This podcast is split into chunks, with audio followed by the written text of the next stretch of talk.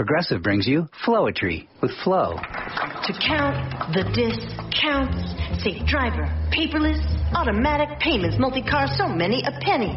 Saved is a penny earned, you learn. The money you saved, it builds like a wave of dollar bills. The thrills, scary movies give me chills. Discounts that help you save more for the things you want. From Progressive. Visit progressive.com. Progressive Casualty Insurance Company and affiliates. Discounts not available in all states or situations.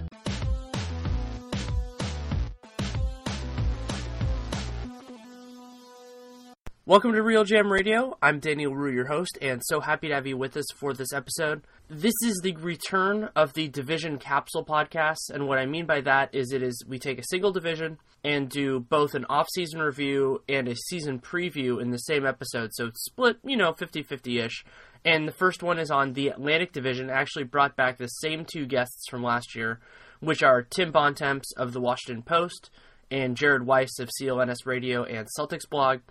And so we go through what happened in the offseason, who got better, who got worse, favorite picks, prospects, all that kind of thing. And then we do a season preview, ranking the teams, say who's going to make the playoffs. And in this one, we go on some really fun tangents, including talking about the Clippers and a lot of other things, just because the three of us really enjoy talking about basketball. So the entire thing runs about an hour 25.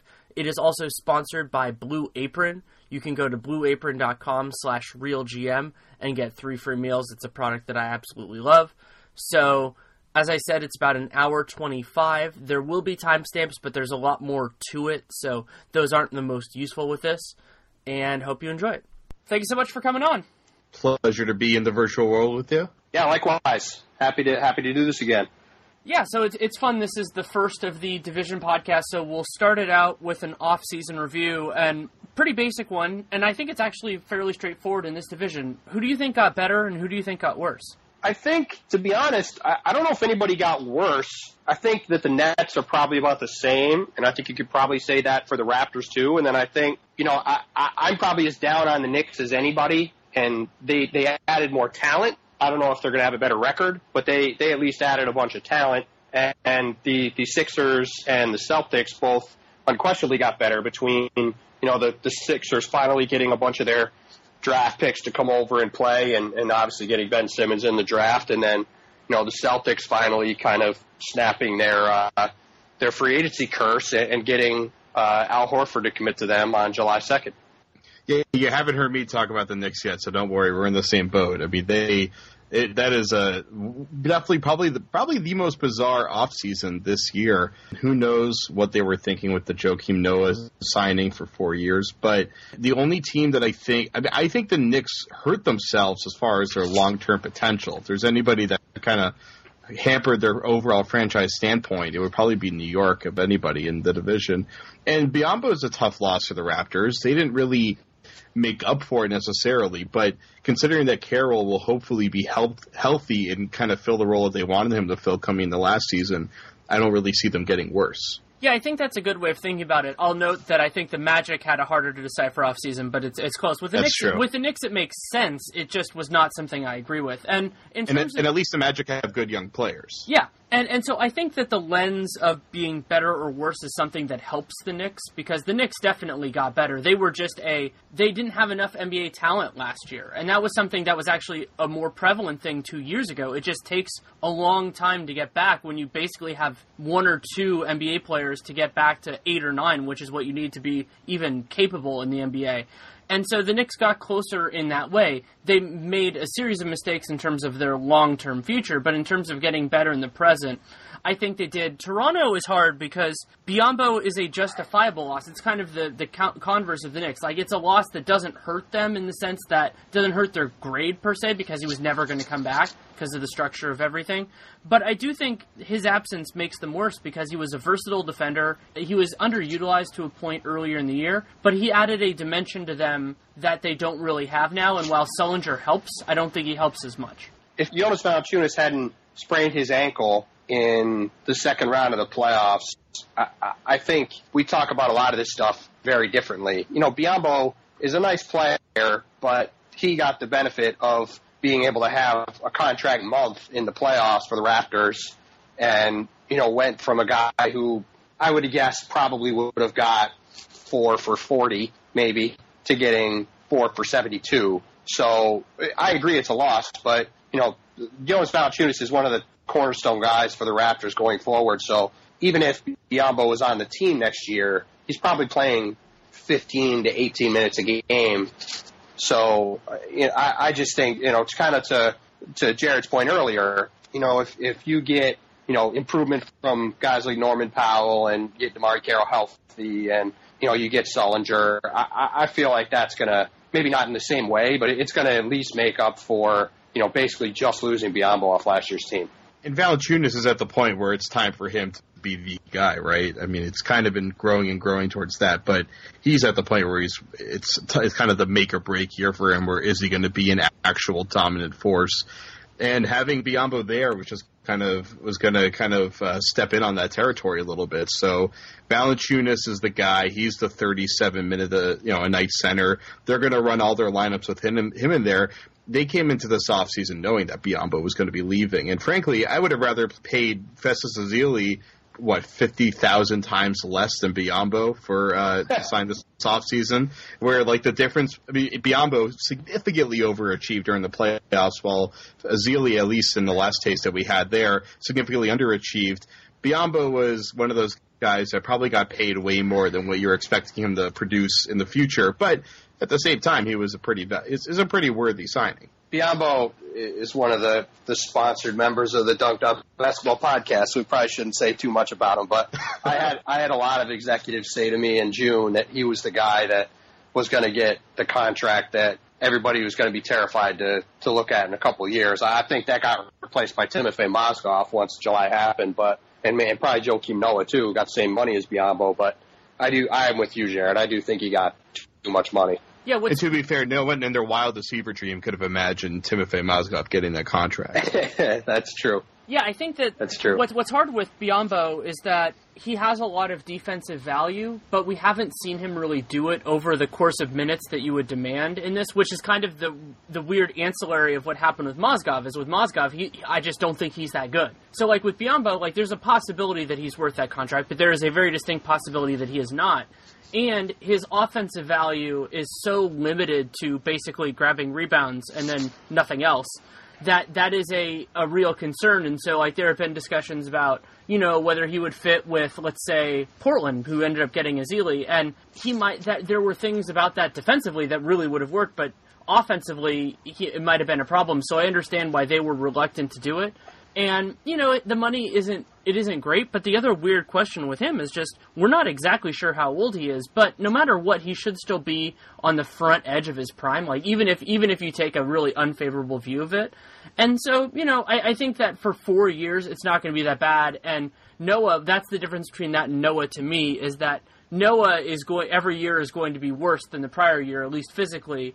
And so while he brings a lot outside of his, you know, physical ability, it still is precarious. Yeah, I mean, I, I you know, I, I was the first one who had the, the numbers on that in late June, and and I remember when I when I put that story out, there were a lot, lot of fans who were kind of flabbergasted and thought I was making it up, and you know, it turned out to be the right number. And you know, look, Phil Jackson has always liked Joakim Noah, and once they traded Robin Lopez, you know, I had a lot of people telling me, you know, from the media and fans that, oh, you know, the Knicks are going to carve up all this cap space for 2017 by, you know, getting getting out from under this money and trading for Derrick Rose. Well, you know, you guys both mentioned it earlier, but when you turn around and you you know you, you sign Joakim Noah for four for 72, and you sign Courtney Lee for four for 50, though I, I thought that was a pretty good contract. You go fill out the roster with these veteran guys that are in Carmelo's, Carmelo Anthony's timeline. You know, all of a sudden,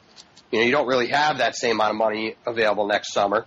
And you're looking at a roster that is just going to get older. And frankly, I, I think, like I said earlier, I think they got more talent this summer, but I think they're going to be a bad team this year anyway. So I'm not really bullish on them in the short term or the long term. So it'll be very interesting to see how that, that plays out and how the ramifications are of that if, if I wind up being right. Yeah, Tim, when you broke that, I assumed your Twitter must have gotten hacked because those numbers yeah. were just like burning down my apartment. I couldn't believe it. You know, the one saving grace that New York does have is that the Courtney Lee signing fit a need to a T for them perfectly, and they paid a pretty fair price for him. So I actually really like that deal, and that was I thought one of the better deals out there on the market, at least in in this division. Well, and Brandon um, Jennings was really good too. That too, yeah. Brandon, Brandon, Jennings will be their best point guard this year at one year and five million, which could uh, be their best, really good signing. He could be their best point guard in the last five years, the way it's been going lately. Yeah, that's true. I, I really like that move a lot. You know, and, and since we, we've kind of talked around it, I was a proponent of Derrick Rose getting traded somewhere. I thought he needed to get out of Chicago. You know, it, things had just kind of run their course there. It became kind of a toxic atmosphere, and I thought it was probably best for everybody that he just move on. But New York was probably the worst place for him to get traded to. You know, if he could have gone to a team like Philly or Brooklyn or eh, just some team that's or Milwaukee, just some team that's kind of out of the spotlight and he could just go there and play and get some rhythm back and, and, and kind of just fly under the radar for a year, you know, I think maybe he would have had a chance to, to kind of get at least somewhat closer back to being a, a league average player. But going to New York, playing for a team that I, I think is probably going to at least run the triangle some of the time, playing at the Garden where, the, you know, there's just always a need to try to find a savior. I just really think it was about the worst possible scenario for for Derrick to wind up in. And and I like I like Joakim and I like Carmelo and I like Kristaps Porzingis and, and all his guys. Like they're Courtney Lee's a good guy. Like they got a bunch of good guys in that team, and I think Hornacek's a decent coach. But I just think between age and and injuries and and just ineffectiveness at this point, I, I just really. I, I just really don't think this is going to go very well this year. Yeah, this Knicks team c- could win the 2010 NBA Finals if they're lucky, but the the problem with for Derrick is that he's in a place where he's where he could get booed if it doesn't if he just has a rough night, and that's just definitely not the situation. You know, you're so right about that. But also, being in a system that could be a little restrictive on what his role needs to be is probably the worst thing for him at this point of his career. He'd probably rather be, from basketball perspective, in a situation like Jeremy Lin has in Brooklyn, where he's just kind of free to dribble around and find all the shots that he wants. I don't think that's going to really work out for him in New York unless they're able to really work something out where him and Melo are able to trade off shots. It's not even about him and Melo trading off shots. It's he, if they're going to at least run the triangle a decent amount of the time, and yeah. and he he's probably the single worst player to run the triangle in the NBA. I mean, he's just a terrible shooter, and it's just a just a terrible fit basketball wise. Yeah, the, I think there are two issues with the Knicks offseason that have kind of converged into this really strange spot. So one is last year, and I think Tim and I talked about this, Nate and I definitely did, about how the Knicks were kind of on two different timelines because they had Melo, who's you know kind of an aging star, certainly talented, good player. We're seeing that in the Olympics as well. And then you had Kristaps Porzingis, who's just scratching the surface of what he can be and is going to take some time. You know, as good as he's been, he will be a lot better with time. And they unequivocally chose the Melo timeline. Like, that is one thing that happened this year. I think that was a mistake, but that's something they did. The second part of it is by restricting their flexibility, they've really cornered themselves in 2017, which just so happens when to be when Derrick Rose is a free agent. They could theoretically manufacture a little bit of space, but unless they do something drastic like moving Melo, they're going to have a narrow point guard market. They're going to basically need to overpay one of those guys to be there, and that's a really dangerous place to be, especially if they're a little bit older because they can't they don't have the patience to wait out a year in case the right guy doesn't say yes.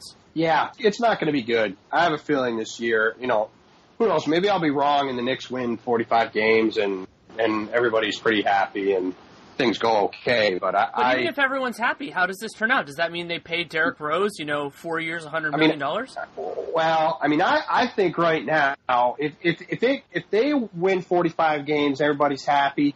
My guess is they give Derrick Rose a one year deal for a ton of money, and if he says no, they'll go sign somebody else because they they clearly want to try to get Russell Westbrook. I mean, that that's the guy they've had their eyes on for a couple of years, and now that now that Russ is off the market for at least another year, you know, I have a feeling they're probably going to go into next summer thinking, all right, we got to make sure we have room in 2018. So, you know, my that's my guess is that they try to to do a stopgap of some kind. But yeah, you're right. I mean, they really backed themselves into a corner where if Rose plays well somehow, you know, they probably have to overpay him. And if he plays badly, they have to overpay his replacement because there isn't really a, a great option on the market unless, you know, they're pipe dream that, you know, they get Steph Curry to, to come back or they get Chris Paul. I mean, The one guy I will say that I do think is a possibility there is Chris Paul. I'm also not sure about the Lakers or the, the Lakers, the Clippers this season, and I, I do think that both Blake and Chris could could be intriguing free agents next summer. And, and I think you know with Dwyane Wade in Chicago and Carmelo in New York, you know there's two guys who are close friends of his who are going to be on the phone with him, and you know maybe he just winds up staying in, in L.A. and taking the money and and and playing with the Clippers. But uh, you know, I think both of those teams are going to make a real hard run at at Chris next summer. But the, but there's only one guy like that available, and if if he either stays in LA or goes somewhere else, you know, then they're up a creek. Yeah, the, the interesting thing for Rose is that unfortunately it's not as binary as if he's good or if he's bad. I mean, the, there's what's the kind of the minimum threshold of mediocrity that they can accept that they want to commit to him if they think that the rest of the market is drying up for them because as far as movie Chris Paul, that requires GM Doc talking Coach Doc into build, you know, blowing up their roster. We know that Doc Rivers. No, well, no, they'll both be free agents next summer. So uh, him and him and Blake will be free agents, so he could well, just sure. leave. Sure, he could, but I mean, they, I assume that with Blake and him together, the Clippers still have a pretty significant advantage of retaining him. But of course, you got a you got a few legs on a banana boat there in New York if Chris does right. go there. Right. And another one of them will be a free agent in Wade if he wants to be. So I mean, they can they can do some things. It's it's funny how like that idea will just keep on persisting until it's officially dead because it's because it's so. Oh, it, it's going to happen. It might not happen until those guys are 35 or 36, but I will be very surprised if that never happens at some point later in their career when you know they don't all go play in L.A. or in New York or somewhere. Uh, I was actually going to ask you that. So, Tim, if you had to guess, because I've been struggling with this ever since, like, basically people like Ben Golliver have been having me dig out, like, fake banana boat, like, building the team in different places. If you were to guess where it would happen, what would be your instinct? I would think either LA or New York. You know, it'll probably come down to whether Chris Paul or Carmelo is willing to leave or is able to leave sooner. I mean, because look, LeBron has his title in in Cleveland now, so the the long term prognosis there is wide open. I mean, he can now do whatever he wants. He can leave now, and it doesn't matter. Like nothing matters. And now that Wade left Miami, it doesn't matter to him anymore either. I mean, he's not going to go play in, he wasn't going to ever play in Denver or Milwaukee. That was a pipe dream. But he'll play in New York. He would have played in New York if the Knicks hadn't went out and signed other guys. And he'll play in LA. So, you know, I mean, look, you can look ahead to next summer and, you know, the, the Clippers are going to have a lot of money and they could work Blake Griffin in a sign and trade for Carmelo. They could work DeAndre Jordan in a trade for Carmelo. And Then they have enough cap space to go sign LeBron and Wade to go with Chris Paul. I mean, it, it could, yeah, it could even happen next summer maybe. But I, I, I'll be stunned if at some point later in their career those four guys don't don't team up and play. You know, even if it's like a like the Rockets with with Barkley and Olajuwon and Drexler. If it's like a you know they they don't maybe they don't they're like barely a second round team or you know maybe they get to a conference finals and they're all pretty old, but uh, you know you see how tight those guys are and it, it just I just think the way the league is going now, it just seems inevitable that they're going to wind up riding out into the sunset together somewhere. It's very plausible to see a banana boat or Carmelo Anthony wedding toast situation sans LeBron. That seems a lot more feasible. And with the with the cap spiking over a hundred million, these guys can take big pay cuts and still get paid a pretty solid chunk of change. So the new cap environment makes these kind of moves. Although of course we don't know what happens with the new CBA, but as of right now, it definitely seems pretty plausible. That you could get three of those guys together if they're willing to take like ten or fifteen million each. Before getting back to the conversation, I wanted to take a quick minute to tell you about Blue Apron. It is a product that I am thrilled to use and even more excited to have as a sponsor of the show so I can tell everybody about it. It is an incredible way to build cooking confidence, and I'm somebody who grew up eating great food. I have two parents that are amazing chefs, but I didn't get much time in the kitchen, and so this has given me the experience to do that. Stuffed bell peppers recently, Moroccan lamb and beef pitas. The first time I've really cooked with lamb turned out great. And so you get to cook with awesome ingredients, great fresh vegetables that's been a real standout in almost every Blue Apron meal I've ever had. And either the meat is meat is awesome, sustainably sourced. I all of those things are huge benefits and it's reasonable cost wise. It's less than $10 a person a meal. And so you get the experience of making a high quality meal in your home and you get the confidence to either do that again or do something similar, and you build up a book of recipes because you get all this. And one of the other huge benefits is that through Real GM Radio, you can actually get three free meals, and that includes free shipping. So you can go to blueapron.com slash realgm, and you can try it out. Hopefully you like it as much as I do, but either way, you get three free meals to see how you like it. It's something I look forward to every single week. I firmly believe that you will get into the same boat once you really try it out. So you go to blueapron.com slash realgm and check it out for yourself. Uh, so we'll, we'll, move on to the uh, to the next question, which is I'll start it with Jared. Is uh, any move that it could be a, a, pick, a trade, a signing that stood out to you from this division for whatever reason? I mean, the Rose trade we already was the big one. We already went into detail on that. I'd say the Celtics not being able to trade their draft picks was one that really stood out. Although they did technically trade their first two second round picks for a conditional uh, first in the near future, but the Celtics seemed so dead set on they were going to clearly be able to pull off this trade to consolidate all their draft picks, and they ended up making five of them. Uh, and you know they've got like uh, some of their second round picks, or they got Ben Bentil on a non guaranteed deal where they might end up having to waive him and lose his rights and basically throw away that draft pick if he's not willing to stay in Maine uh, with them. So the the fact that the whole the whole draft night plan didn't work out really at all for Danny Ainge. Of course, he still got to make those picks. That was a pretty fascinating one because the table was just set so hard for that to work out. But then at the same time, he was just so transparent about wanting to make a move that he kind of burned himself on that one, which is why I was always wondering pretty publicly why he was being so outright about it. Uh, but of course, making up for it by signing Horford really, really eases the pain on that one. And they continue to be in position to move forward pretty well, but act, having to make that third pick instead of being able to trade it before the pick is actually made obviously severely limits their ability to make a trade now.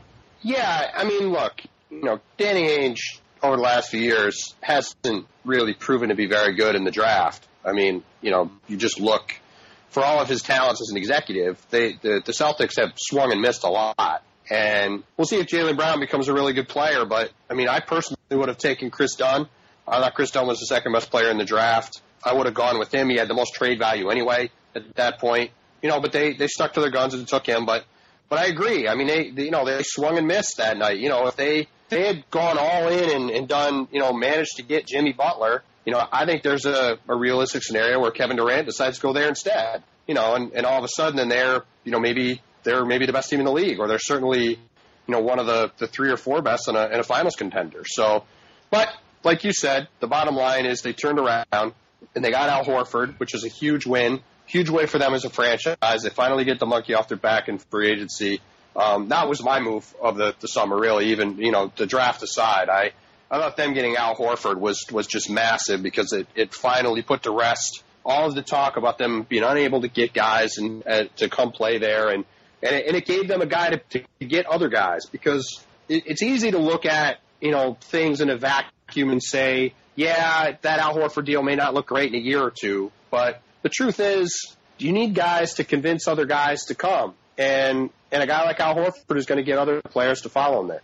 Yeah, it's it's fascinating in that way, and also for me, why the Horford signing is so impactful is that they didn't have to give up any assets other than cap space to do it, which means that the consolidation path, which is something that the Celtics have been on seemingly forever, is a lot easier because now you only have to do that for one or two guys as opposed to three, and they could, if they can hit on any of these picks, that will be even better.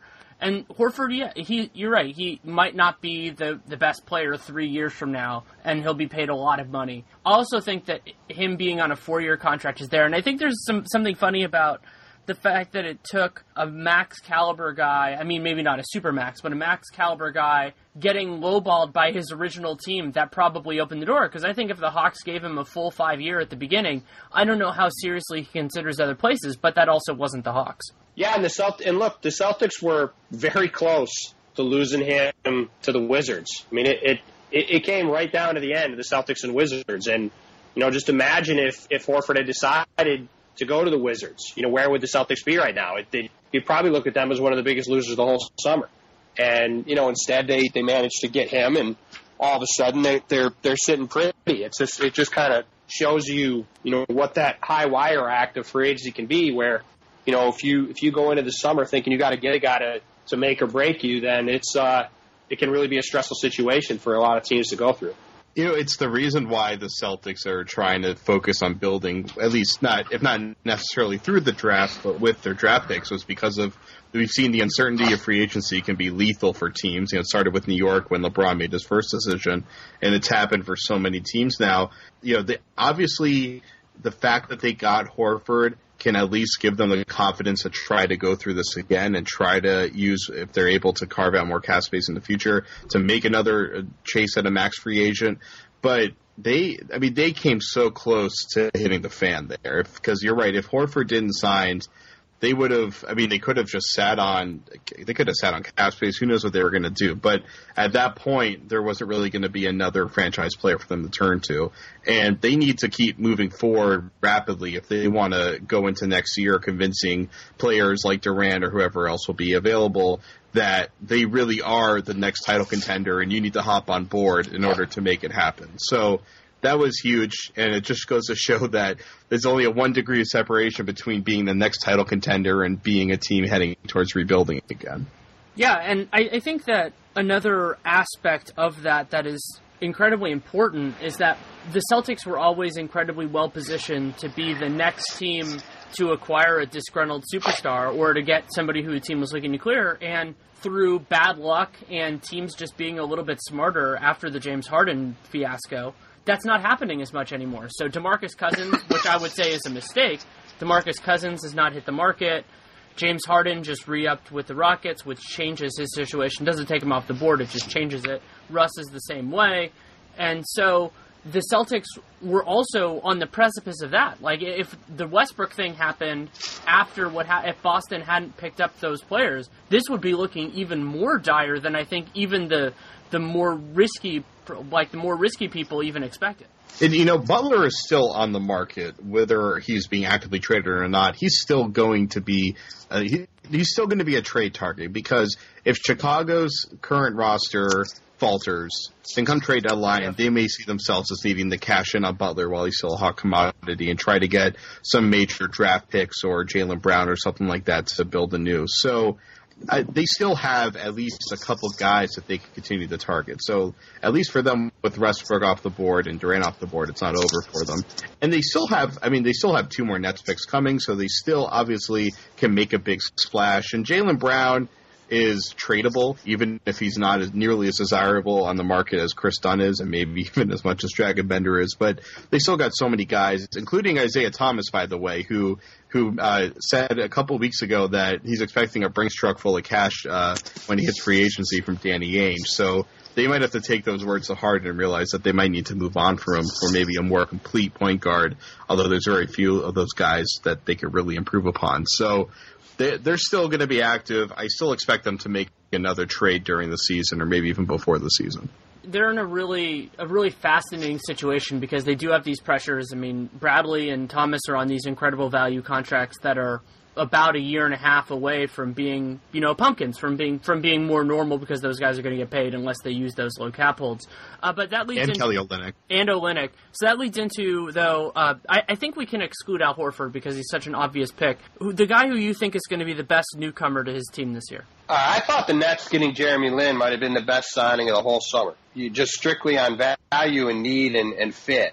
No, look, Jeremy Lin isn't the guy who you know, was in the middle of insanity. But he's a good player, and he's a he's a competent league average point guard, maybe slightly better, which is a massive upgrade for the Nets from where they were last year. And for a team, you know, he's he's back with the with the coach Kenny Atkinson, who who was with him in New York, in the, you know when he really took off, and you know has a real connection with him, and and most importantly, you know, look, the Nets. You know, I'm in New York. The Nets are completely irrelevant, and you shouldn't make moves based off of trying to get attention. But if you can make a move that not only fits your team, but also will get you a lot of attention, then it really is a no-brainer. And the fact that the Nets got Jeremy Lin on their team will make them at least somewhat relevant in New York just because he's there. And he also will give them a really good piece at a, at a spot they really needed it. So, and, and frankly, I thought they got him for a steal of a price. When you look at what you know some of these other guys got. The fact that they only paid him twelve million dollars a year for for two years with an option is is a steal. So I, I really like that move a lot for them. I, I thought it was a perfect fit, and you know, it was something they really needed to get done. Totally agree that Lin is probably the best, one of the best value free agent signings out there, best value free agent signing in this division. But I think Ben Simmons is the best newcomer he's the guy I think more than anyone else out there besides Horford that will come into his current team and change and improve the situation, both from a basketball perspective and of course from a PR perspective. Because Simmons coming in there, it makes such a huge impact on how Philadelphia views the Sixers and how the fran- how the front office views the progress of the team. So I think Simmons will have a much bigger impact than Lin as far as probably not only just being able to make that team a competent basketball team or at least a semi-competent basketball team, but just changing the direction for that franchise overall. Even though I probably would rather have Jeremy Lin run my basketball team than Ben Simmons, at least for coming into opening night this year. But after a few months of running the uh, running the offense, if that's really what they're going to do with Simmons, he might end up being better than Lin by the end of the season. And it's crazy that you have those two really legitimate options outside of Al Horford, who I think we would both probably all agree is, is probably number one just because he's a max caliber guy. And with Lin, the one of the important parts, and this is true with Simmons too, is is the juxtaposition because both of those teams were so hamstrung by horrendous guard play last year and you know having people who can run their offense. The Nets were just as justifiable as the Deron Williams thing was from a financial perspective, from just kind of under understanding their situation. Their point guard situation was deplorable last year, and that was a part of what led them down that path. And Lin, as flawed as he is, can certainly make that better. And you know that if depending on what they do with Brook, that can be a meaningful difference. And while he's not a point guard in the sense that he guards other teams' point guards, Ben Simmons can help restructure Philadelphia's offense in a similar way. And considering those are two teams that were basically unwatchable for that reason last year, it's really a welcome change to see them get better. And let's hope that Ish Smith's season last year lives on in the pantheon of NBA lore forever. But Philly actually has a guy that can run point now. I mean, they have a guy that can actually make incisive passes, probably be able to run pick and roll. We'll see. And, you know, not to mention they had Saric. They add guys like Bayless and Rodriguez. They have a bunch of competent ball handlers now who, I mean, at least with Simmons and Saric need a ton of development before they're actually good ball handlers. But Philly will actually look like a basketball team, which I think is probably more than we can say for Brooklyn this year. Brooklyn, if, if Greivis Vasquez can play, I think he'll be a, a, significant help for them. But we don't, you know, we don't know how healthy he is and everything like that. But this all ties in also with the next question. I phrased it for last year and this year in a very particular way, which is the rookie that you are most excited to see. Not who you think is best, because in this case that would be pretty easy. But the rookie that you, for whatever reason, it could be that they have a lot of potential, or it could be that they are the best. But uh, we'll start with Jared, the guy that you're most excited to see. I have been waiting so many long years of sleepless nights waiting to watch Joel Embiid play in the NBA, and hopefully it's finally going to happen. But I mean, this guy, he just it's it's like becoming a Frank Ocean album at this point. There's just so much hype, so many little snippets of previews of potential dominance. He looks bigger, stronger, more athletic. He looks like an absolute monster, and I'll believe it when I actually see it on national or on television wearing an actual Sixers jersey during a game actually taking place. But I've always felt that he could be the next absolute, you know, hallmark center in the NBA could be a Hall of Famer if he gets healthy. And this is the guy I'm looking forward to seeing more than Ben Simmons, more than Saric. I mean, it's pretty crazy to think that Philly might have the three best centers or three best rookies in this rookie class uh, right now. It's pretty remarkable. I can't think of a another team in memory, at least in my lifetime, that had three like stud rookies coming in at the same time. Yeah, I, I'm just curious to see this entire Sixer team. I mean, you, they got three rookies like that. You mentioned, um, you know, they're going to have Luwawu, I think, on the team. Timothy Luwawu, who is also interesting. And uh, I think they're. I mean, you mentioned how you think they're going to be competent. The the Nets might not be this year. I actually don't necessarily think the Sixers are going to be very competent at all. And it's not really a, a knock on on their talent. They obviously have a ton, and I think they're going to be in really good shape. But I don't think this is going to make much sense right away. You know, Simmons and Saric are, are kind of the same player. Um, they, they kind of play the same position. I, I don't really know if you could play them together. Um, they have three centers. You know, in addition to Embiid, they've got Nerlens Noel and Jahlil Okafor. You, you really can't play any of those guys together. Um, you know, Saric and Simmons are probably both best used as power forwards. So you've got, you know, maybe your five most talented players are power forwards and centers. So you know that that's going to be interesting to see how that works. They still don't really have any shooting. You know, they signed Jerryd Bayless to get a little bit of shooting, and you know, but they they you know if you're going to play Ben Simmons a lot, you know, you can't really run pick and rolls with a guy no one respects his jump shot at all. You know, I, I just think that whole team with those three rookies is going to be really fascinating because I just don't really know how it's going to work, and it'll be fun to to see how it all comes together and if they can start to figure it out as the year goes on. Assuming they keep the roster together as it is now, I, you'd have to assume that probably Saric and Embiid are coming off the bench to start, and then you probably have maybe either Bayless and Gerald Henderson starting, or the Rodriguez could start as well, and then it's just going to be mixing it up between putting the ball in uh, Simmons' hands and then maybe a little bit in Bayless' hands. Although I don't think Bayless could probably could really run a pick and roll at all at this point of his career. Uh, but they probably with those lineups have just enough shooting from the backcourt to at least have some some sort of offense. But you're right, their offense is not going to be pretty. It's going to be some sort of kind of mediocre mismatch version of what Milwaukee was trying to do when they ran those lineups with Bayless last year, and they had Antetokounmpo running point. So it's going to take them a while, whether it's more than a year, to even figure out how to run the offense. But Brett Brown, I definitely have, I definitely have the expectation that he'll be able to devise at least a pretty good scheme coming into the season. And it's just going to be a lot of just learning on the fly for Simmons and they've been in that position for the last few years where they've just been willing to let their guys learn on the fly. So I don't really see that changing. They're probably going to lose a lot to start the season. The question is whether they're going to get a lot better in the second half of the season. Yeah, I think the issue with them is that they will be they'll still be bad. You know, the Sixers are still not going to be a good team, but they will be more watchable and they will be more interesting. And I think Brett Brown is going to have a lot more to work with, which is exciting. You know that they're going to actually have NBA talent more uh, through more of their roster spots. I mean, even like they, they probably have too many fours and fives to even play Carl Landry. When last year Carl Landry was one of their more stable fours, even though he was hurt most of the year and didn't play very much. And so to be able to have that is a really nice benefit.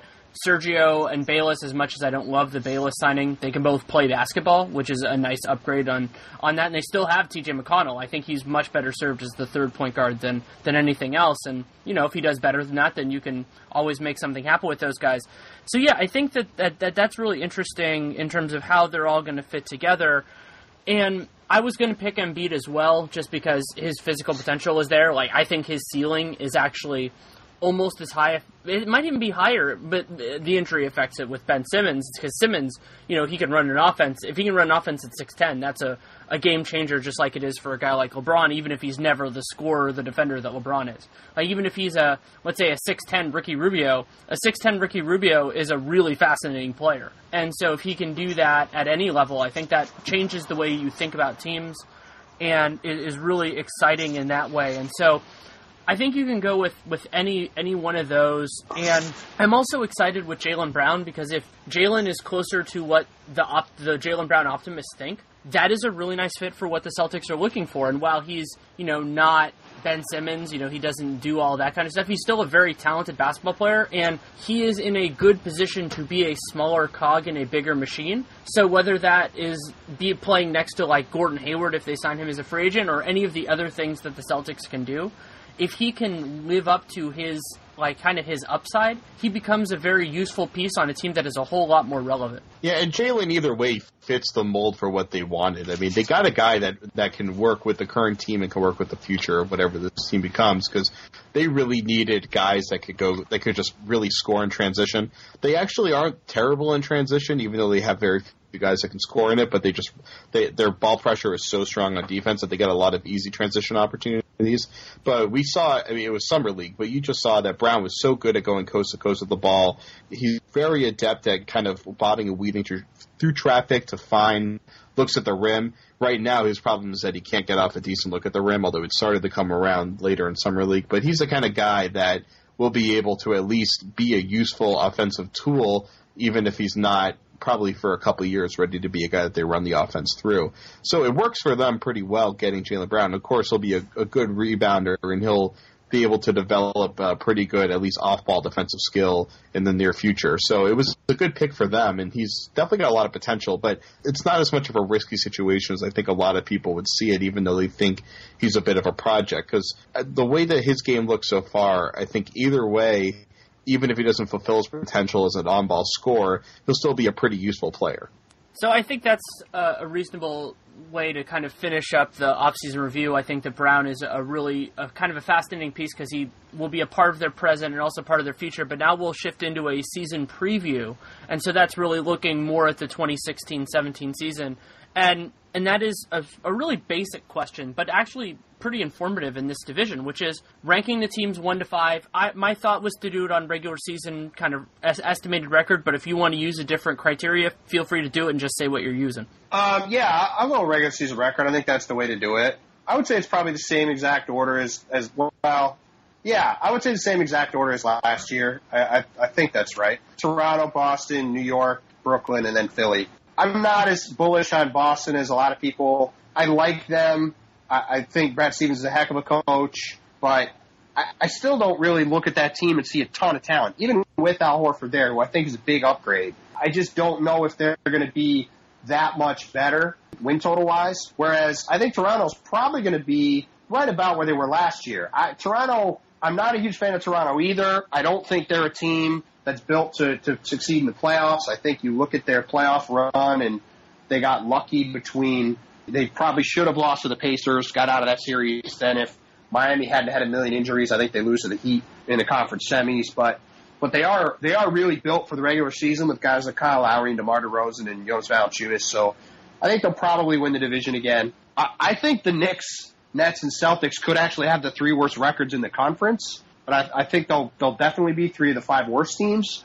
I think the Nets probably are just a little bit better than the Sixers because the Sixers, while they have more talent, are going to be relying on a ton of really young guys. And as as you guys both know, if you're playing basically all rookies uh, as your main players, you know it's going to take a year or two for them to to really adjust to adjust to playing at the NBA level.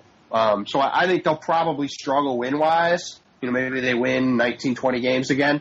Um, and, and the Nets, you know, maybe win 25, but certainly you know, it, it, you look at Philly, and regardless of their win total this year, like you said earlier, Danny, this team is going to be so much more fun to watch going forward. That it, you know, it's it's going to be finally nice to be able to turn on a Sixer game and watch them for a change. Yeah, I mean the Sixers are going to be one of the worst league pass must-watch teams of all time. They, you know, they, they might crack 30 wins if everything goes as well as possible, but I'm still going to watch pretty much every single game they play this year. So, I think it's really a race for the bottom of the for the first uh, first pick in the draft. Uh, although it's not going to happen for the Nets if they end up with it anyway. Um, but the Nets, I think, are probably just slightly worse on paper, but you are right that at least they have a bunch of like pretty experienced veterans that, and they have a somewhat rounded rotation with guys like you know like Foy and Vasquez and Scola filling out the back end of the rotation. That they they might end up winning more games than the Sixers if the Sixers can't really get it together because they do have a pretty lopsided offense. Um, and then the Knicks are going to be scratching somewhere around 500, whether they falls flat and they end up with 35 wins, or it works out pretty well and they end up with 45 wins. I think they have as much. They, I think they probably have the biggest range of win potential of any team in the league right now. They could go, they, things could go really south, or they can go really north for them. And then I, I don't see, I don't see Toronto getting the 56 wins again. I just, they don't, they just don't feel like a 56 win team. But of course, they pulled it off last year. But um, Boston and Toronto will probably be neck and neck. It'll probably be a race of the finish for the best record there. But I, I had, I was trying to do the math on how I thought Boston would win for an ESPN piece I was working on, and uh, I, I saw their range being between 50 to 55 wins, so I settled on 53 wins. I just rounded up for 52 and a half. So I, I see them probably neck and neck with Toronto. Toronto probably is Toronto could probably probably win the series in seven if they had to face off in the second round of the playoffs, based on what the what we see today. But I, I think Boston is probably going to end up being the better team, even though I like Toronto best right now. So something to consider in this that I hadn't really thought about until preparing for this podcast is that the Raptors two years ago. So obviously last year was a market was a huge success. it, they were kind of it, it kind of felt to me like it was a little bit of a disappointment. They had a bottom 10 defense and they still ended up with 49 wins, which is more than Boston had last year. Now, I think we all expect Boston to be a better team this year than they were last year, but that does inform a little bit about what the floor is for the Raptors in terms of wins. That they they might mm-hmm. be a little bit better in terms of that. And as much as I'm skeptical of them as a playoff team, I'm doing that. And also, there, there's a difference in this. I'll talk about this with Brooklyn in a second, where there is basically very little chance that Toronto will do anything to make their team worse. You know, it's not like they're going to trade Kyle Lowry or anything like that. DeRozan's locked in. Unless somebody gets hurt, and that's certainly possible, it's possible Lowry has a worse year. So I lean slightly towards Boston, partially because they can also make a win now move. You know, this is a team that if they wanted to trade the Nets pick and get a whole lot better, they definitely could. I don't think they will, but they could. And so that possibility pushes them to one for me, but it is insanely close. The Knicks are clearly third. I mean, there isn't really anybody else that's in that conversation. And I'm a little bit higher on them than Tim, but not much. You know, I, th- I think that one of the big problems for them is just that they're not deep enough. You know, they, they have to basically have almost everybody on their team healthy. Melo is important in that way, and he's had a lot of injury stuff. Rose, of course. You know, Porzingis and Noah, we don't even know what Noah's going to be at this point. So there's a lot there.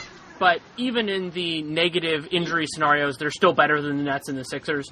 And where this ties in with the Nets is that, as presently constructed, I think the Nets are better than the Sixers in terms of regular season record. But I just wrote on this for the Sporting News. It's a challenge to move Brook Lopez, but if they do, that team falls off a cliff because he's such a good player, and because if they're trading him, they're doing it for long-term assets. They're not doing it to you know to prop it up because there isn't a better short term player they can get than a healthy Brook Lopez. So that possibility is there, but I think I still go Nets four, Sixers five, but it's real close. I actually don't think they're going to trade Brook. You know, maybe they maybe they wind up doing it, but they're going to wind up keeping him um, and, and kind of you know having him, you know, as kind of the anchor of this of this transition phase that they're in. I mean, you know, given his injury history, you probably can't get real value for him at this point anyway. And and I, I think given what they're trying to do from a culture standpoint and from a you know kind of restarting things there, I think that he's probably worth more to them on the roster than uh, than off of it. Yeah, he's a really good value for them. He's he doesn't turn 29 until April, so he's he's kind of in the right age where by the time they're able to turn this thing around, he'll still be uh, he'll be at the tail end of his prime probably. Dep- I mean, we have no idea how long it'll take them, of course. And I know he's been coming out a lot lately, talking, of, kind of really blasting the previous culture and everything. And he's he's someone that seems like the perfect guy to try to instill a new culture for this team. So it, it doesn't make a lot of sense trading him unless they're getting multiple first round picks or something like that, which could happen, but it's hard to imagine that happening unless he really looks amazing in the first half of the season. And and just going back to Boston quickly, one more thing that's important to acknowledge they were pretty much the worst three point shooting team in the league last year. They took, I think it was the 11th most three attempts, and they finished third to last in percentage behind, I think they were just ahead of, was it like Memphis and the Lakers? So they they couldn't hit a three to save their life, and they were missing so many open threes. It was it was pretty remarkable. So they need to get marginally better at hitting threes to make a to make to really improve by like three or four wins. Just being at least a, a moderately better three point shooting team would make that difference for them. And then when you look at the guys that they added, like Horford, I think that that really pushes it in their favor. Yeah, it's definitely something where they have that. Also, Boston had a very good defense last year, but we also saw Atlanta the second half of last year had a. I think they were the second best defense in the league with Horford as being their their center. I mean, they got a lot out of their perimeter players, Bazemore, Paul Millsap. You know, they had a, a, it was a great team defense, but they still did have Jeff Teague in that offense and, and or defense and Kyle Korver and all that. So Horford can help in that way as well to stabilize it and to with Amir being able to play more in the second unit to have a more consistent 48 minutes from the big man spots because their perimeter defense is going to be awesome. Yeah, they've, they've they've got so many bodies out there, and now Rozier looks like he's going to be a decent rotation player, and he was a really he's a really good transition player and a good uh, defensive player, uh, although not off ball, just on ball defense, uh, and he can rebound really well. So they've just got so many of those guys, and they're looking at Marcus Smart to make the big jump this year. It's like he's either going to be six uh, six man of the year candidate or it's going to be time to move on from him and try to trade him or something because he's kind of at that make or break point coming like most good players coming into their third year where he's got to show that he can run pick and roll. He's got to show that he can hit an open three which he struggled with last year. Those are the two main areas where they need him to develop because he's got to make up for the loss of Evan Turner which not a lot of people outside of the NBA or outside of Boston noticed last year but he actually had a good year on both ends of the court. He was actually statistically one of the best defenders at his position, and he was the guy that really carried the mantle for their second unit, and most importantly, stepped in when they had so many injuries in the playoffs last year and was an important secondary ball handler. So they don't have that secondary ball handler anymore, and they're counting on Smart and a little bit of Rozier to do it for them it is a little bit surprising, uh, as much as there are cultural issues with it, that they haven't really gotten in the Lance Stephenson derby because he, as much as he is a flawed guy and a flawed player, he is the closest they could get to that, and it seems like the price on him is extremely low. But that will be something to consider with them, and a lot of the players. I mean, I like RJ Hunter, but RJ Hunter can't run a pick and roll right now. You know, they don't really have that many other options for that, and second unit offense is very important. And it's actually one of the things that the Raptors do so well with having Cory Joseph. You know, they're they're strangely deep at the one, and even without Delon Wright, they'll, they'll still be solid in that way. And of course, they can play together as well, which is really nice. And that provides a level of stability that I don't think any of the other teams in this division can really touch, and not many other teams in the league. So the next question I had for you guys, uh, I, I don't think it'll be that hard considering what we've already discussed, is just how many teams in this division make the playoffs? Two. Two. I, I'm I'm very confident in saying that. I, I don't I don't think the Knicks will be near the playoffs, so I would say two. Yeah, it the Knicks everything has to go right for the Knicks for them to be a playoff team this year. So I agree too. And also, I, I'm not even sure if that's true. I mean, if you just go through and count up the teams that should be better than them, I think you can get to ten really fast. let's do it. That sounds like fun. So obviously, right, the, so- the two teams in this yeah. division, obviously, we can Sure. start there. Right? Then okay, so let's go to the let's go to the Central Division. So Cleveland, obviously, I would say Indiana, Detroit, and then Milwaukee. I would say they they they kind of have a variance. They could be or they could not be. Milwaukee and Chicago both both should be. I mm-hmm. mean, they may not be, but on paper, I think they both should be better. And then Washington and Orlando are probably just about as good, I would say. So they could, I'd say Washington's they could end up in the better. same spot. I'd I say think Washington is Washington is uh, is certainly better. You know, if they get hurt, they will they won't be good. But if, if Washington's main players are healthy, they're unquestionably better. Than and Atlanta's better. You know, even even though they lost some guys, they're still better. They have talent and they're well coached, and they you know they have. It'll be fascinating to see what happens The, with the, Dwight. the questions are the questions are Orlando and like you can you, you can question Milwaukee, Chicago, Orlando, and Miami. Like they're in the same ballpark. So And- that and the only that's, teams that are that's un- nine to thirteen. and the only teams that are unambiguously worse are the Nets and the Sixers. Right. That's right. So, if, yeah. if And the, Hor- team the is going to make Hornets the Hornets are better too. I think. Oh, I think the I Hornets don't know if are you much mentioned better. that. much Right. better. I mean, you're looking at Milwaukee and, and New York had um, they were one game apart last year. If you're picking a team that's going to make a big leap to get probably seven to ten wins better, definitely am picking um, uh, Milwaukee to be that team.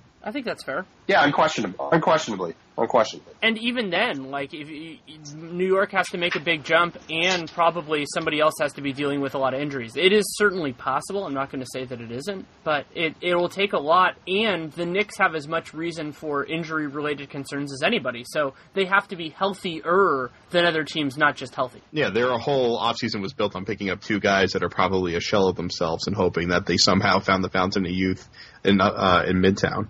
It, is it is true that the the middle of the East and like the playoff picture, I think got a lot better. Like even a team like Orlando, they're they're certainly imperfect, and they're another team like the Sixers, kind of that needs to make a couple moves to allow their roster to make any sense.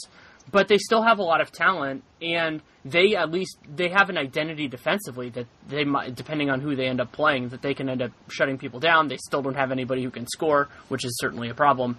But like, if you're in the mix with Orlando and Milwaukee, if Milwaukee disappoints, not if Milwaukee does well, then they're substantially above this.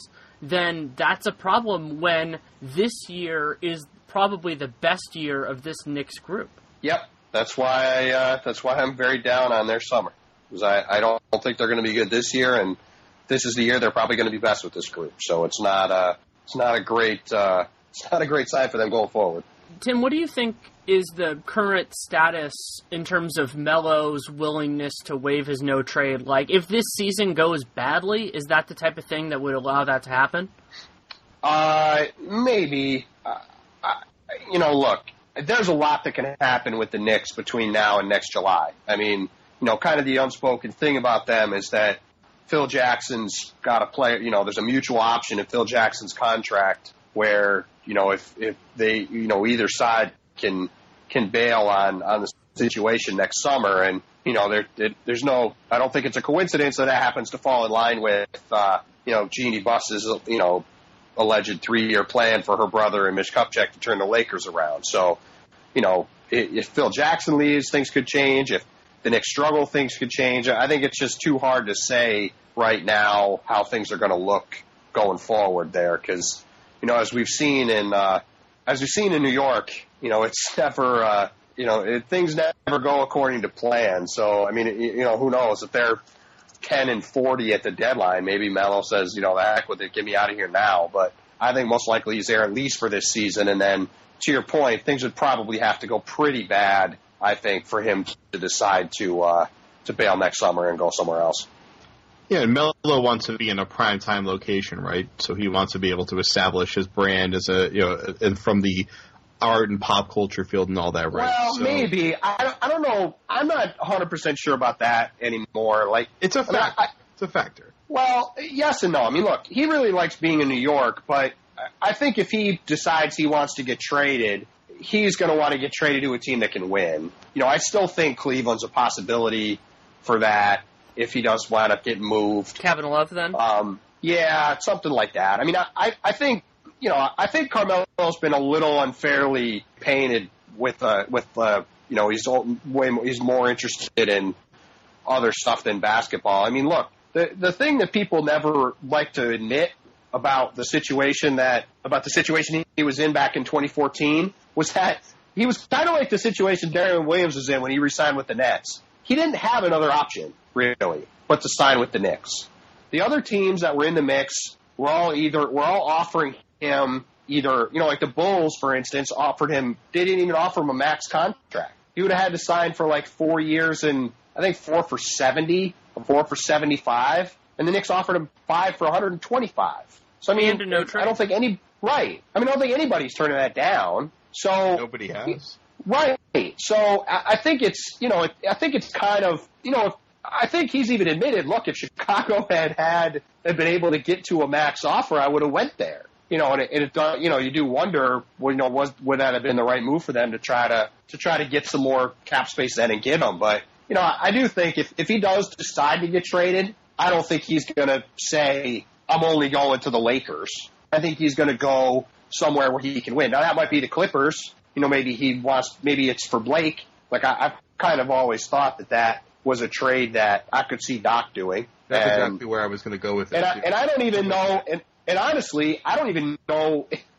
I, this this might be controversial. I, I I almost wonder if Carmelo still is isn't a better player than Blake in three years. I uh, I'm worried about Blake with with his knees and and the amount of pounding he's he's had on him. At least Carmelo, I would think, as a stretch four, should age pretty well. But but regardless, you know that that's the kind of deal that I think you could see happen. But the Knicks are just such a circus that trying to predict what's going to happen with them, you know, even a month ahead of time is uh, is probably a fool's errand, let alone a year. There's also a very real consideration that because Blake Griffin's going to be an unrestricted free agent, and this is something that I dealt with talking to people about the Harrison Barnes situation, and I think what happened is illuminating in that sense, is that when you're a free agent, you have to choose to want that. And saying that Blake will choose the Knicks over all of the other options that are on the table, like theoretically, let's say that's how he could get to the Knicks, you know, that's choosing market over winning in a way that it, it does happen, but it's happening a whole lot less now than it did before. And so it is possible, but I wouldn't say it's definite in any way that he would facilitate that and that that's something that he would want. It has to be something major to be able to push Blake Griffin out of the Clippers. Now, of course, if everything falls apart and it looks like they're not going to be a winning franchise for this next contract, that's one thing. But he has everything set up for him perfectly there. He's in a he's in he's on a, a basketball team that fits him from a basketball perspective well allows him to thrive and be a star. His acting career and his comedy career seem to be taking off to the point that he's going to be known for that almost as much as he's going to be known for his basketball. It's it's just it's so hard to see him walking away from the Clipper situation unless the franchise itself is going to be hitting a major uh, crevasse the way that it would happen to me, and it's it's hilarious because the guy who has the cravenness to pull this off is Chris Paul. Would be if Chris Paul had the gumption, let's say, to make the ultimatum that I'm not going to be on the team if Blake's on the team. And so basically, then if Blake is choosing between being on a team with DeAndre Jordan and a lot of not great players, maybe then you push that issue a little bit. Like, and that would be the way that Chris could kind of force the trade. But let's say you took the Clippers off the board for Blake Griffin. I still don't think he's choosing the Knicks. No, you wouldn't think so. But then again, you know, if the Knicks win 46 games like some people think they can, maybe they look more attractive. You know, I, I don't know. It's too hard to. It, I mean, look, it, it's just too. A lot of this stuff is just hard to project out. I know you're feeling confident after after calling Durant to the Warriors in October, but we got to let this uh, let this all play out and see see how it goes. But there is no question to me that you know after all the talk this year about Durant's free agency, I think that the the dual situations of Chris Paul and Blake Griffin in LA are going to be fascinating to watch because you know I, I think those guys are a lot more on the market in terms of being able to leave than people think, and it'll be real interesting to see how the season goes if if they, you know, they slip a little bit or they, they're even just treading water as kind of a, you know, the third team again and, and on, you know, destined to go home in the first, second round again. It, it'll just be, it'll be really interesting to see how that all plays out that's just one of those teams that hasn't refreshed themselves enough over the years to make me think that they can really continue to attack. I mean, most most teams built around the core continue to refresh the supporting pieces, and I just don't think they've done that enough to make me think that they're going to be able to really bring something new to the table. They, you know, the, the scouting report is pretty much out on them. Every team in the league knows how they want to try to play them. It's really just a matter of can they actually do enough to overcome the talent and power and athleticism of the big three that they have there. Yeah, and I think Chris Paul is the X factor in all of this because I could totally see Blake just really wanting to go back and doing all that. And you know, he could hit Chris Paul doesn't have to necessarily impact his decision, but I could see Chris seeing the writing on the wall, basically saying, you know, this is this is what we're going to be, and every year is going to be, you know, a little bit worse than the next. And with the Warriors becoming a super team, and the Spurs are, you know, capable and all that kind of stuff that that could push him away. That doesn't necessarily screw the Clippers long term, depending on how Doc Rivers and you know their front office reacts to it. But Chris is in that sweet spot, and it's actually part of the reason why I wrote the piece for the Sporting News last year, advocating that they should consider trading him because I think he could be the mover here. That he just says, as, as good of a situation as this is, I'm willing to walk away from it, which is a very different thing than we usually see with star players on a good team. Yeah, no, I, I totally agree. And and look, I, I could easily see a scenario where where where Doc, CP3, and Blake aren't on the team next year, where you know Chris Paul decides to go play in either Chicago or New York, and Blake maybe say goes across the hall, plays for the Lakers, or goes to OKC, or or goes somewhere else, and and Doc then looks at a rebuilding team and says you know what? I'm probably better off going and doing some TV. So I, I think that's obviously a, a you know a doomsday scenario for the Clippers, but I think that a lot of things are possible with that team. And I know I know we got far off the Atlantic Division with this Clippers conversation, but I uh, wrong side of the country. I, I, I think it'll be I think they will be very fascinating this year to watch and, and to see how how that all unfolds. And just one last thing, this is Chris Paul's age 31 season. So he's getting up there where if you could trade for a solid or you know good player that's in his mid twenties, that might be very very attractive. Well, that is the other that is the other thing too, where he's a aging small point guard, and, and you do he's have to wonder, right? And who has had knee trouble, and so you do have to wonder, you know, at what point does the bottom fall out? Because a lot of times with these small guards, when the bottom falls out, it falls out fast. And Tony and, Parker is a perfect example of that, who went from Finals MVP to kind of afterthought overnight. Yeah, it, ha- know, it happens a lot. I mean, it's just something right. other than John Stockton. It happens to almost everybody. Right, and maybe Chris Paul, maybe Chris Paul is the exception to the rule, but you know, it will be it will be fascinating to see if you know if if the if the clock does finally strike twelve with him either this year or or the following. I mean, I you know I, I would be I'd be real nervous you know, let's assume Chris has another great year. I'd be real nervous to give that guy a four year max contract going into age 32 as a six foot point guard with knee trouble. I mean, that's a that's a really really risky contract to hand out. While we're blindly speculating about 2017 free agents, Jared, how would you feel about Gordon Hayward next summer? Uh, yeah, it'd be nice, right? I mean, Jaylen Brown's a is a fairly similar guy. There, Gordon Hayward has been the first guy off of every person's head in Boston ever since Brad Stevens got here. It, he's not a necessity for them to go after, though. He'd be he'd be good. Obviously, he's not the guy that they want to get. And the question is, are they going to pay him? What, what would be his max on top of that? Oh no, I I 27?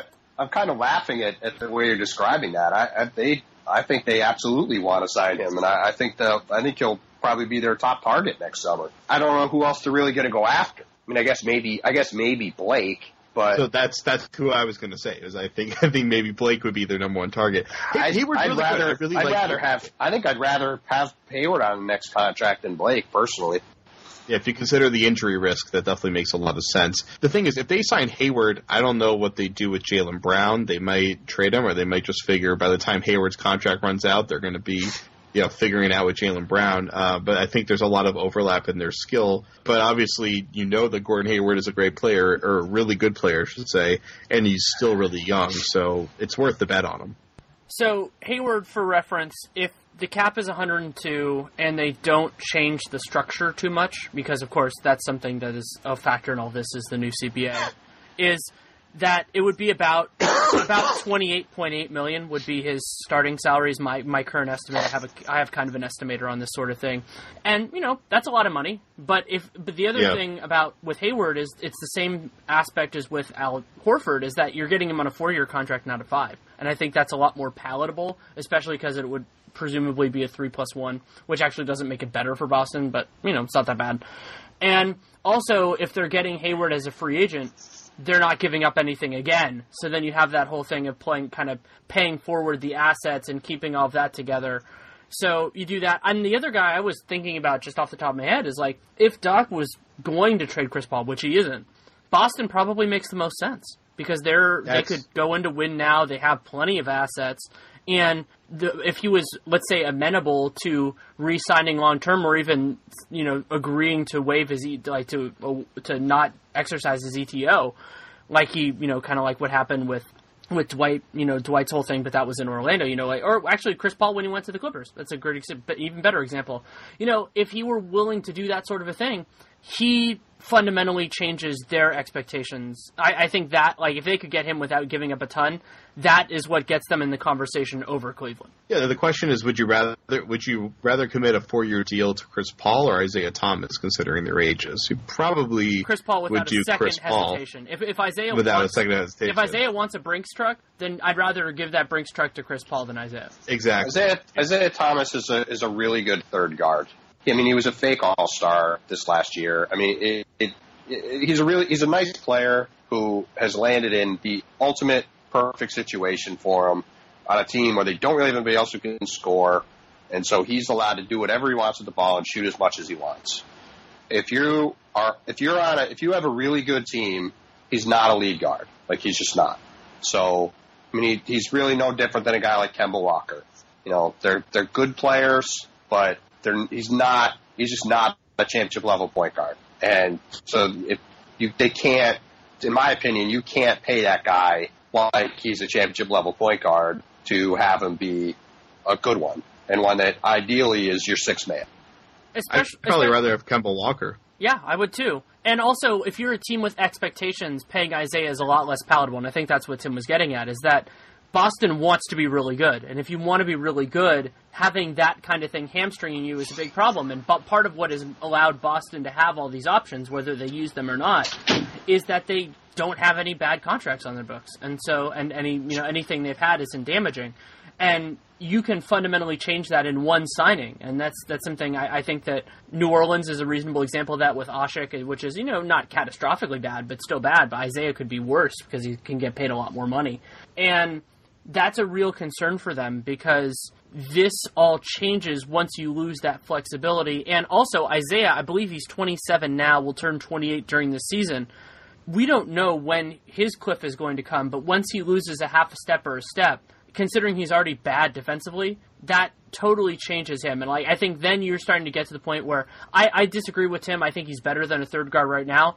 But the second he loses that physical ability, he becomes a third guard Well, or a fourth it- guard. To be clear, I, I meant if you're talking like a, A title championship team. level team. That's yeah, like if he, if he, if you have a great team, you know, if you're one of the four or five best teams in the league, he he shouldn't start for you. Um, I think you know, I think you probably I- start, but he's he's not your primary scorer. He's But he- definitely your he- third best he- scorer. Then he's not. Then that's the problem. Is that's all he really does. So if he's playing that way for you, he can't start. Like that. That's why Boston is a perfect situation for him because Yeah. he can be that guy for them because they now Al Horford can score, so they have two guys. But you know, last year, I mean, you looked at the team they were running out there, and they had a lot of guys that just couldn't really score, or and nobody else could create their own shot. And no one else So can create for he- other people either. Right. They- so he could one just else could even dribble. hit it open three. so he could just dribble around and do whatever the hell he wanted. It didn't matter. You know, if they had, if they had, that's that's the thing about Boston. Like I always wonder about Isaiah. Like if he's on a team with more talent, I don't know if the fit is as good because then he is gonna because like he's one of those guys where if he's standing off the ball, like he's a decent shooter, but he, he's not really doing much for it if he doesn't have the ball in his hands. So that's why I say to me, I if if he if you have a great team, he's coming off the bench as your third guard, and you could play him in some two point guard lineups and, and close with him if you want.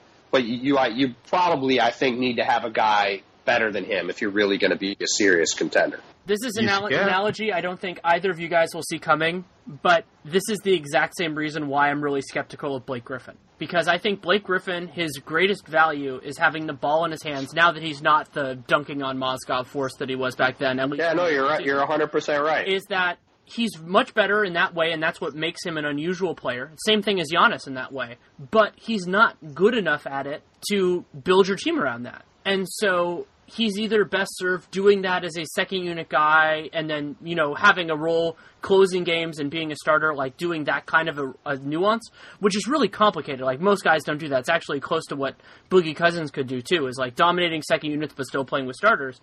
And as he ages, that like all that becomes less valuable and less tenable. And giving a guy like that a max contract, whether it be Isaiah or Blake Griffin, as they enter their 30s, is terrifying. You don't want to be the team that's holding Blake Griffin while he goes through his decline because he's he's I mean his whole game has been built on his physicality and his athleticism, and when he gets sapped, it's going to get sapped really quickly, and then he's going to be left with his uh, decent outside jump shot and his frankly I think overhyped ability to handle the ball.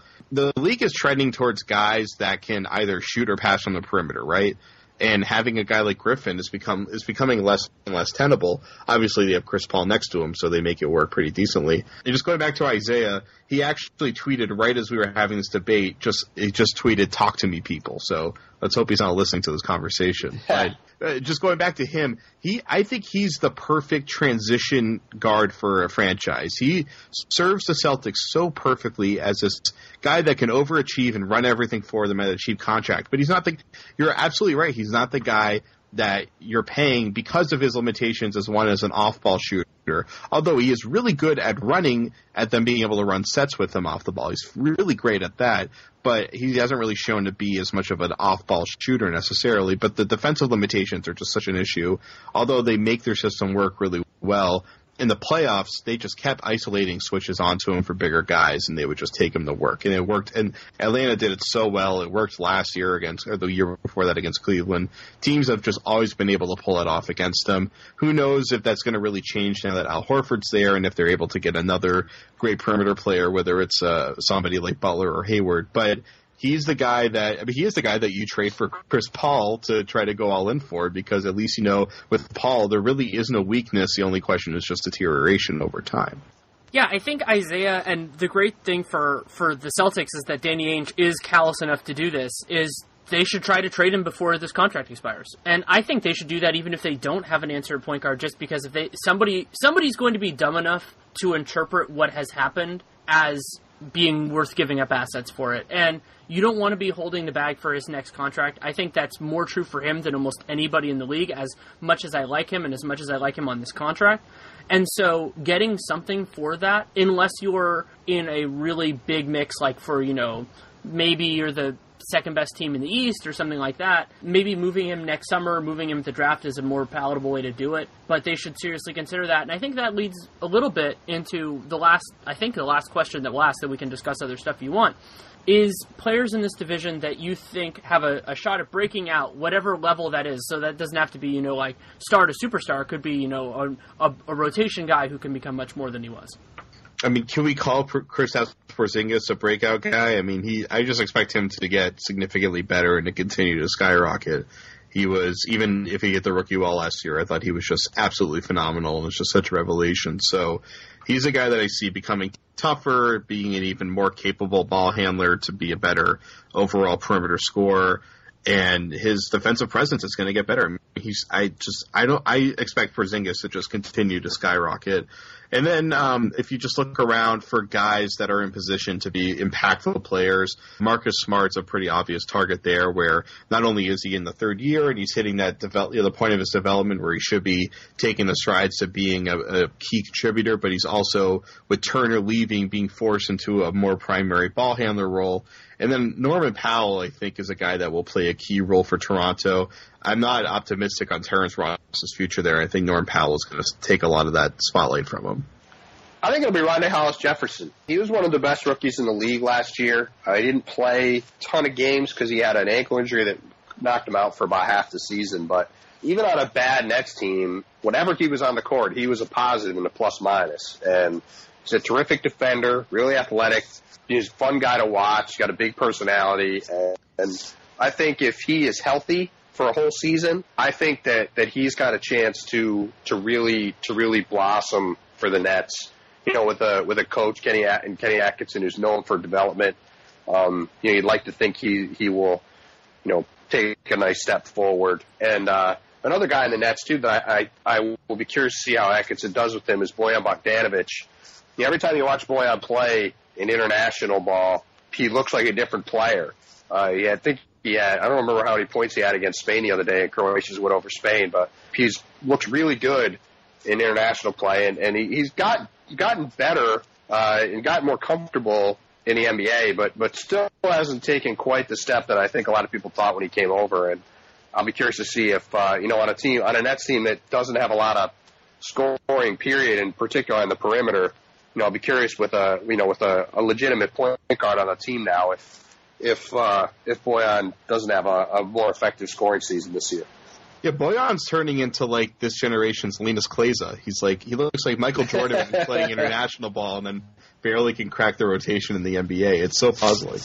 I, I will echo all of your picks. I think they're all good, especially Rondae and Norman Powell, who, but with Rondae, I think the other big thing is just having competent point guard play. Atkinson's huge too, but having competent point guards will fundamentally change it because it'll just put him in better positions to succeed offensively. His defense is going to be awesome. You know, he's going to be a very talented. I think he can defend two to four, which is really cool and it's unusual for somebody like him. And depending on how they can build the rest of that team, something they can really use.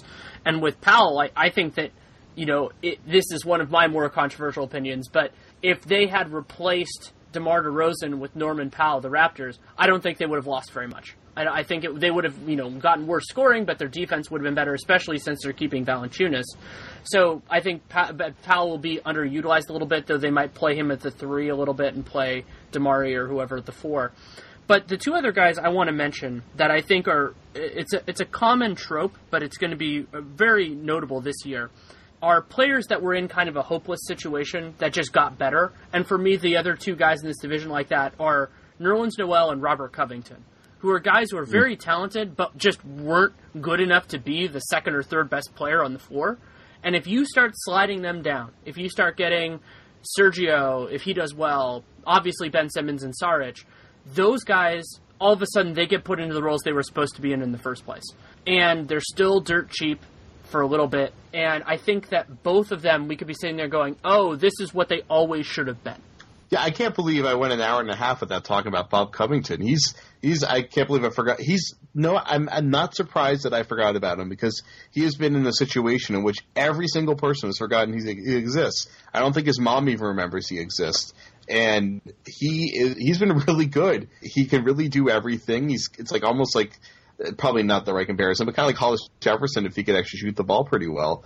he's going to be good for them this year, and he's going to actually be serving a role as a backup three or so, or backup wing, or however they're going to use him in a somewhat organized system for the first time. He's and he's coming into free agency, and I think he's someone that's going to make himself a lot of money. As crazy as it sounds, Covington actually has one more year after this year at the minimum. That's how insane that contract is, Yeah. and part of the reason why Sam Hinkie is insanely good at his job. So Covington, he'll make a million this year. He'll make 1.1 million in 17-18, and then he'll be an unrestricted free agent. It's appalling. Yes, I, I'm voting for Sam Hinkie for executive of the year. I don't care what happens here. The amount of talent that they were able to add to this roster this year is already pretty phenomenal. One of the stories that we'll see, and this is actually a, a, a- something that I'm looking to watch this year. That I, I think I might just be a year or two ahead of the curve, which is understandable. But the Sixers, their fortunes could change really quickly because what happens is it always takes for players to consider a team. It always takes them actually doing something. You know, I think we saw that with the Lakers this year. You know, that the best players didn't even really consider them despite their history, and they have some intriguing young talent. The difference with the Sixers and the Lakers is that the Sixers have future assets that aren't tied to their own to their own success, with the Kings pick being the most notable one among those.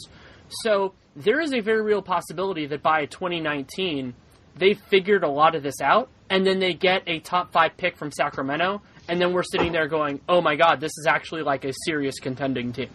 Yeah, and the Sixers can sell low on a lot of these guys that they've drafted and still have plenty of talent left over to still have a really well-rounded team. I mean, it, the, the opportunity missed to by picking Okafor over Porzingis is something that's just incre- incredibly difficult to overcome. Uh, but they still they have so many solid players there, and I know Noel is hitting free agency, and that's obviously a huge roadblock for them. But they've just got so many guys there that they can trade. They can make a couple trades with those guys to get other talent, even if it's not quite as doesn't have the same potential, and they're still moving forward as one of the brightest teams uh, future wise in the league. Yeah, they got a lot to sort out, but it's it's a good problem to have to have to figure out what to do with a bunch of talented guys. So Yeah, know, like how many, there are so many teams that we'll would want a guy happens. like Jerami Grant. Like Jerami Grant's a good player; he's on a bargain contract, but there isn't really a place for him now in the Sixers. And the other big question with that is if Saric and Simmons can't coexist. I mean, if considering Saric took his rookie deal, there are of course a lot of other optics issues with it. But if they ever, if let's say a year or two from now they need to move Saric, I think they could get a lot for him. yeah, They could probably- I agree. They could probably get a lot for him today. Yeah, but they, they for for a lot of reasons, I don't think they can do that. Yeah, it's not gonna, it's not going to happen. They, I mean, they, their best move is to just play all these guys, mix and match. They obviously have no incentive to win 50 games this year, so they, you know, they're in great shape where they can have an experiment year again this year, where they can get a top pick again next year, and still have everybody excited and happy about it uh, for their fan base and everybody around the team because they're going to have entertaining players that just watching them grow is going to be fascinating. And with guy with the rookies that they're bringing in this year, uh, when you include Embiid there, they've got guys that every single time they're out there, you're excited to see if they're going to prove that they're really the remarkable blue chip talents that they're hoping they're going to be. And really, the young guys that have been playing there so far, like Okafor, Noel, and uh, Carter Williams, and he was still there. None of those guys were guys that you like absolutely had to see what they were doing every single night, and were excited to see what they were doing every single night. But especially with Simmons and Embiid, every single game could be that game where they showed the flash of how great of a you know a real historically great player they can be. Uh, Sixers fan, if there's any Sixers fan that is listening to this podcast, if you create a Twitter account that just says when Joel Joel Embiid checks into games, like somebody did this with Giannis back in the day, and that is all it does. You don't use it to to harvest anything else. I will put text alerts on my phone. I have never done that for anybody. I will do that for Joel Embiid if somebody creates that account. Yeah, I think I've got notifications on for Woj. I'll have to do it for that account too. That's that's um every every time Joel Embiid wakes up in the morning, it's must watch. Anything else you guys want to discuss? No, I think we covered it. We even got outside the division. Yeah, we did. Yeah, this was almost a Pacific Division preview at this point. No, not nearly ta- not nearly enough Warriors talk. I did, we did get a chance to talk about Crabbe and Johnson getting matched. Um, I mean, I guess there's not much really to talk about that anymore, but that was that must have been so painful for Sean Marks to go through to see two guys that he figured there was no way they're they're going to get matched. The teams are already pretty much all set with their rosters are capped out.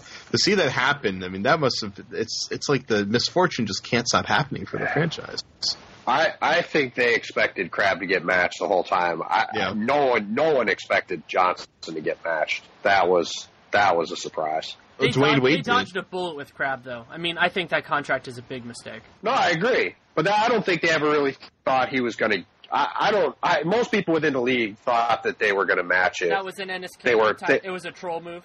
not that it was a troll move, just that uh, I think people saw what Portland was doing, and you know they were going, you know, they were going to keep that team together, and you know I think people just assumed they were going to they were going to keep him, but nobody thought that the Heat were going to be paying Tyler Johnson forty million dollars in 2019 and 2020. I mean Imagine- that that was surprising. Imagine being Dwyane Wade being the only person in the world that knew that was going to happen for like what, six hours. So. yeah, yeah, that's true. It's very true. But hey, they got Jeremy Lin. That's all that matters. They, they, true. got they at least got that one guy that they can at least have you know run the team for a couple of years, and that's that's good enough for them at this point. It is. Yeah, yeah, and if they get, if Greivis is healthy for him for a year, it'll be a better value than Johnson for that number anyway. That's True. certainly a reasonable argument. Well, thank you guys so much for taking the time. It's great talking with you as always. Likewise, talk Yeah, to you guys fun- soon Yeah, it's fun doing this every year. for sure. Thanks again to Tim Bontemps and Jared Weiss for taking the time to come on. You can read Tim at the Washington Post. He is their national NBA writer, and you can, of course, follow him on Twitter at Tim Bontemps, T I M B O N T E M P S. You can also read Jared Weiss at Celtics blog. You can also listen to him on CLNS Radio. He does the Garden Report postgame show and the WEEI Celtics podcast. And you can follow him on Twitter at CLNS underscore Jared Weiss was really a fun episode to do for me. I love doing the division capsules. Was so happy last off season when people said they liked them enough that I should bring them back. I absolutely am. Already have lined up some guests for the remainder of these, and you know still have still have some to work out, but still have a lot of time. And so the kind of the idea of RealGM Radio for the next couple months is to have these and then intersperse other things. I've been talking with guests to do non-division stuff. It's just going to kind of depend on that. I am hoping to bring back the over-unders with Arturo Galletti, which has been a staple of the RealGM Radio podcast, and I absolutely love doing it. It's so much fun. And yeah, this is, is a, an interesting time for this with the Olympics. Probably do an Olympics review as well. Maybe that'll be the next non-division thing. Just watched Serbia lose to France on a on a strange play as I was editing this. So you know that's the way that things these things go. So if you have any input on this, you can reach out to me at Danny Leroux on Twitter, D A N N Y L E R O U X. You can also email Danny Leroux NBA at gmail.com. I say this often, but I read everything. I respond to as much as I can. I consider that important. And one thing that I've been getting a lot of stuff on recently, also doing a Reddit AMA and all that kind of thing, is about getting into the business. And so, how I've decided to react to that is that I'm going to, at some point in the near future, write a piece about how I got in and just kind of some advice stuff so I can use that as kind of a go to. Because while there are a lot of questions that I can't answer, and there are a fair amount that I can, having it in one place so then when people ask, I can refer it. I don't know where that will be. My initial intention was to have it on Vegan Fish Tacos, my old blog. However, if one of my other sites wants to pick it up, then maybe they will. So we will see on that in the near future. Also, be sure to patronize Blue Apron. It is an absolutely fantastic service. I uh, speak highly of it because I have used it for months now and legitimately look forward to it every single week. My deliveries are usually on Thursday, so we're one day away from that. Very excited about it. You can go to blueapron.com slash realgm. You can get three meals for free. That includes free shipping and see if you like it as much as I do. And as always, you know, if you enjoy the podcast or enjoy any other podcast, make sure you download every episode. Put a review on iTunes if you listen that way, and a rating because that is something that gives us visibility for this podcast than any other. And tell your friends, tell your people that you, or if you're on Reddit or if you're on anything else in the NBA, to enjoy it because what as as big as you know Dunked On has gotten, and RealGM Radio is doing better. I'm thrilled with that. Thank you very much there is a lot of word of mouth that needs to take place because podcasting, especially when you don't have a conglomerate promoting it, let's say, it can be hard sometimes, and people might enjoy it who just legitimately do not know about it. And that's a part of what I try to do with my Twitter account and Facebook and everything else like that. But anybody the the web of communication, on, especially in the age of the internet, is very different than that. And there are many of you can reach people who would be potential listeners in a way that I cannot. And yeah, I'm, I'm trying to think about a few other things about changing changing the form stuff with the podcast, but I really do enjoy it, and I hope you enjoy it too. So thank you so much for listening. Take care and make it a great day. Progressive brings you Flowetry with Flow. Home and auto bundled saves you cash the mash of the two together, smooth like leather. The two bundled together, life is so sweet, so sweet like an orange. Nothing rhymes with orange. I'm sorry. Bundle home and auto and save with Progressive. Visit progressive.com. Progressive Casualty Insurance Company and affiliates. Discounts not available in all states or situations. Progressive brings you Flowetry with Flow. Ring around the rosy. The rosy, in this case being your car and home insurance bundled together to save you money. Oh, so cozy. Ashes. Ashes. The mic falls down. Bundle home and auto and save with Progressive. Visit progressive.com. Progressive Casualty Insurance Company and affiliates. Discounts not available in all states or situations.